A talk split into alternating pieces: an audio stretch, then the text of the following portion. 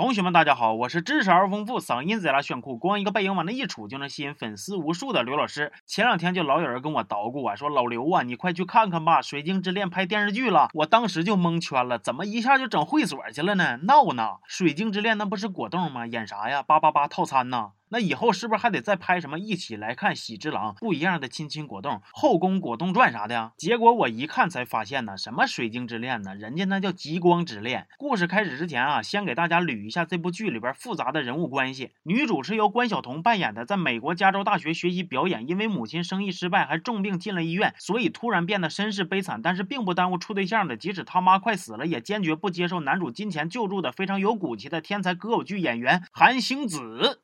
逐梦逐梦演艺圈圈圈圈圈圈圈圈圈圈圈圈，我们是纯洁纯洁纯洁纯洁纯洁的少年。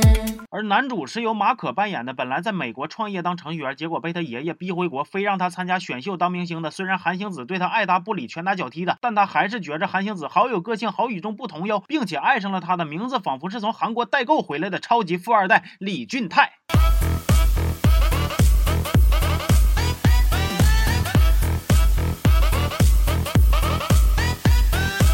男主还有一个同父异母的关系非常铁的，一有什么事儿就被拉出来背锅的哥哥李明哲。比如李俊泰想回美国继续研究他的软件，结果他爷爷威胁他：“你真的那么喜欢美国，我就让你哥陪你去。”再比如李俊泰不想参加选秀了，结果他爷爷又威胁他：“如果你退出，我马上撤了明哲的职。”这个操作你们看明白没有？男主他爷爷想让男主咋咋地，男主不咋咋地，他爷爷就把他哥咋咋地。谁是亲生的，谁是充话费送的，可以说是一目了然了。我估计此刻呀，他哥的心情只能用仨字形容了：压死人！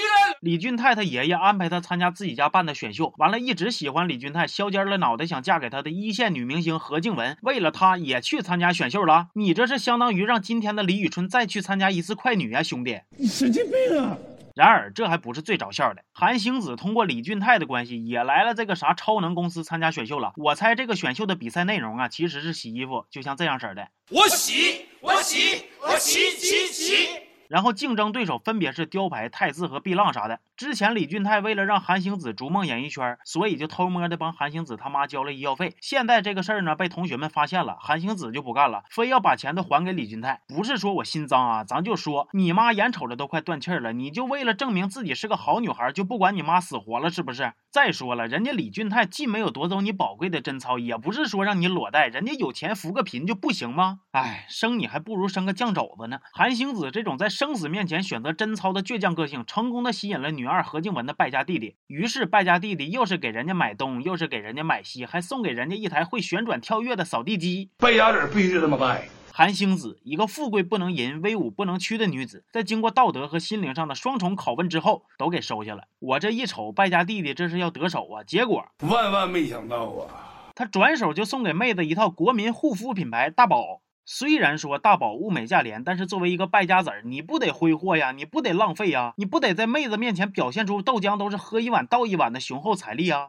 这败家子的人设让你整的呀，说崩就崩啊！选秀比赛在公平公正的黑幕下，韩星子成功的输给了何静雯，并且得到了雪藏的机会。然而这个时候，主角光环就起了作用了。韩星子他妈醒了，娘俩用仅有的五千块钱，成功的租到了一间两层楼的海边别墅。我是真整不明白他们这嘎的消费水平了，这到底是极光之恋呢，还是乡村爱情啊？导演能不能稍微透露一下啊？之后的剧情就更他妈烧脑了。男主的哥哥的舅舅因为想得到男主家的钱，所以告诉了住院的男主的爷爷。之前男主的爸爸其实是被他气死的，以此气死了男主的爷爷。但是男主和男主的哥哥都以为是男主把爷爷气死的。所以男主决定放弃家产都给他哥。不过男主的爷爷的保姆其实知道是男主的哥哥的舅舅气死的男主的爷爷，但是被男主的哥哥的舅舅威胁了，所以不敢说。讲到这儿，可能有同学就纳闷了：刘老师啊，你说这么半天我咋啥也没听懂呢？没听懂就对了，我他妈也啥也没看懂啊！这都谁跟谁呀？为了继承这点家产，整的比继承皇位都费劲呢。还有女主跟女配们站一起呀，是咋瞅咋差辈儿啊！女主掉水里边抠图那段，我觉着都可以接受，毕竟是非常的可爱不造作。